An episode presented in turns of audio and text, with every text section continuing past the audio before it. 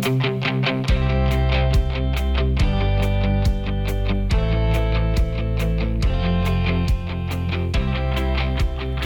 to episode 104, which is a Girl Take the Lead soundbite. That is a short episode, which may be a bit more about a topic we've covered, like our episode today, or a quick inspiration. And I'm your host, Yo Canny. Today's episode builds on our previous episode with Maria Morukian, who was a recognized organizational development practitioner specializing in training, coaching, and facilitation with a focus on diversity, equity, inclusion, and intercultural competence. This soundbite takes a look at some of the current trends I thought you might find interesting in DEI. So, in my research, I found a recent McKinsey article that stated that diversity, equity, and inclusion is at a fluctuation point. Companies and institutions have demonstrated positive intent and increased discussion and activity, but data shows that progress is slow. That's something that Maria said too. In 2020, the global market for DEI, that is, dollars spent by companies on DEI related efforts such as employee resource groups, was estimated at $7.5 billion and is projected to more than double to 15.4 billion by 2026. Yet, as just one example, at that current rate, it will take another 151 years to close the global economic gender gap at all levels. What? Doesn't sound good, right? But let's see what is working. Clarity seems to work, and McKinsey states there are five success factors common across DEI initiatives that yield significant, scalable, quantifiable, and sustained impact for underrepresented groups. And as Anh Thang Dao-Shah, PhD, Executive Director of Belonging and Equity at John Muir Health, said in our episode I also say one of the key things that you need is um, probably data, right? Demographic data, so that you can stratify um, the data, especially if you're looking at outcomes from your work, outcomes from your program, um, outcomes from your initiatives.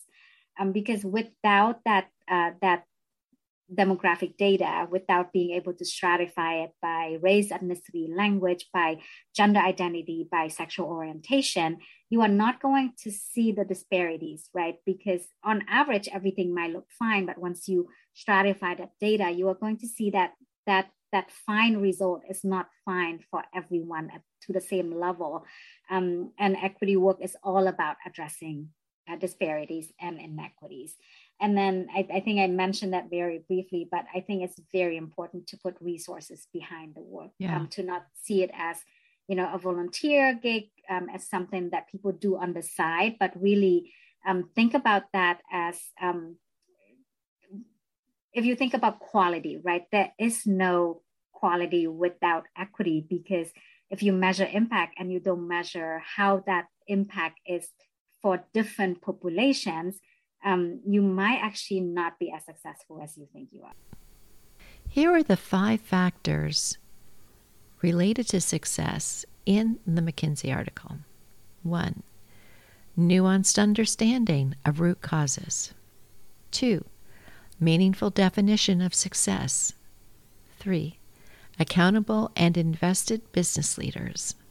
Four, solutions designed for context. And five, rigorous tracking, and course correction. So let's break those down. The first one was nuanced understanding of root causes.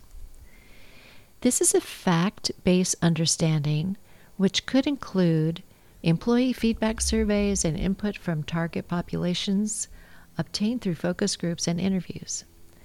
They gave the example of Walmart, which created an initiative to improve social mobility for employees through free education and upskilling.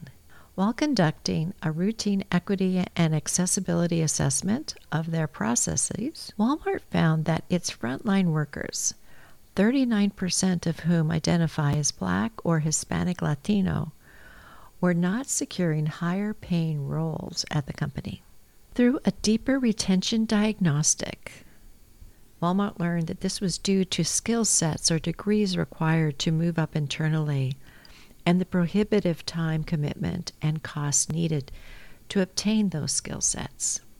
The free education and upskilling initiative they put together concluded with a 20% higher rate of retention among program participants and an 87.5% higher likelihood of promotion for Black program participants versus non participants. The second one they stated was meaningful definition of success.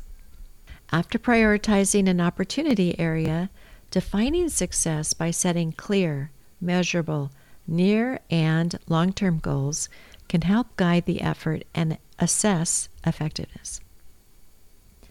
Then, articulating a case for change, the rationale for why the program is focusing on the effort, and how it connects to the company's values, mission, and business outcomes can help move employees to action. The third one was accountable and invested business leaders. It goes without saying that a deep commitment from executive management can help set initiatives up for success by signaling the importance of DEI and making sure initiatives have the right resources. The CEO and senior business leaders can support this by setting the effort as a core business priority, being held accountable for outcomes and not just inputs or activities, role modeling and leading desired change and allocating sufficient resources to the initiative, like budget, expertise, and timeline.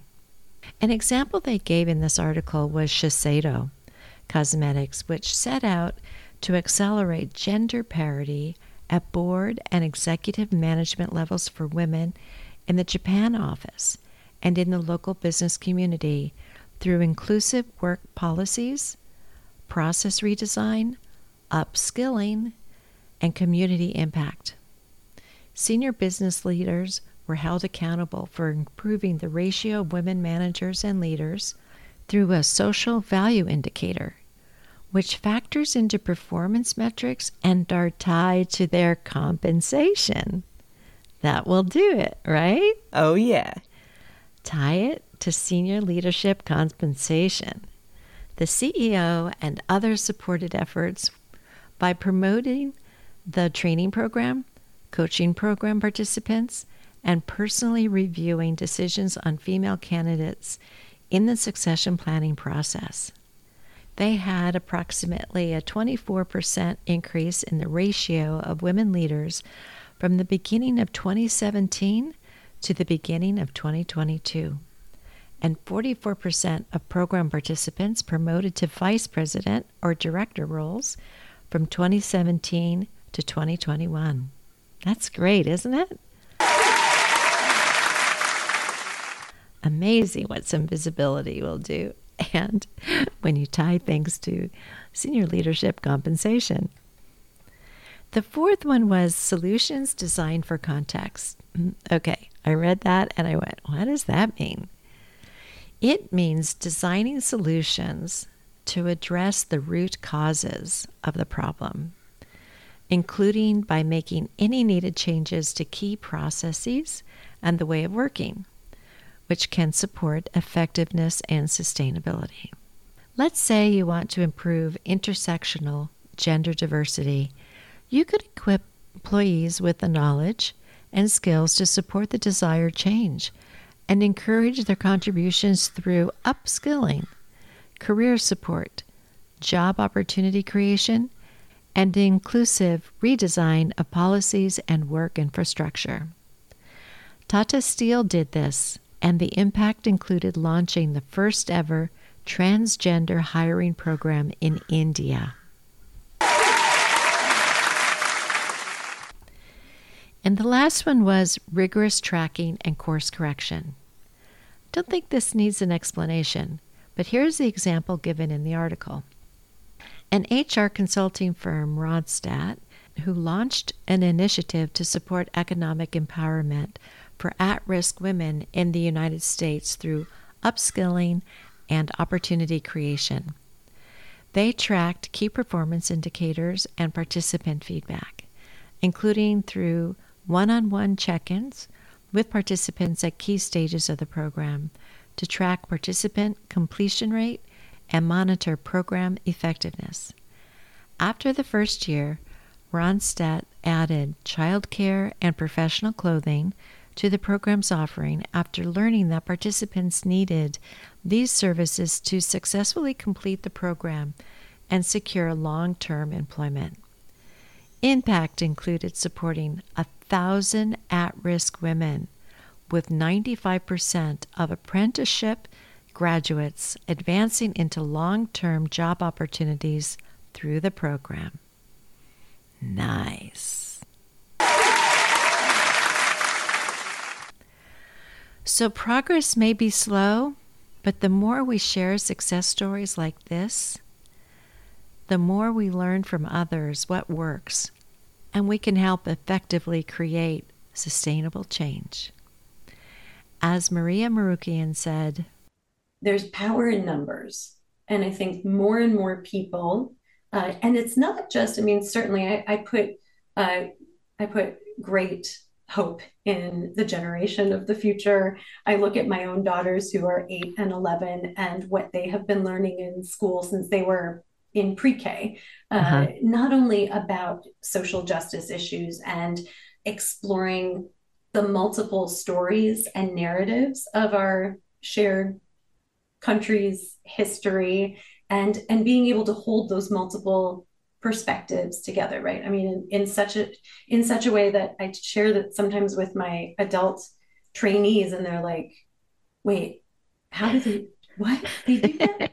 Yes we can we, we can we can acknowledge the the harms of the past and also the progress and see those things in in their duality even mm-hmm. little kids can do it so i do have a lot of faith um, in the future and on that note, we'll end today's episode. The show notes will include a link to the McKinsey article and episode that might be helpful. Thank you for being here.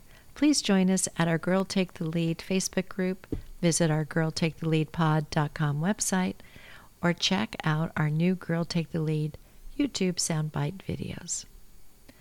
On Tuesday, we'll post an interview with Randy Roberts, a fellow podcaster and host of the Fulfilling Career, Happy Life podcast. I hope you'll join us for that. Talk to you soon. Bye.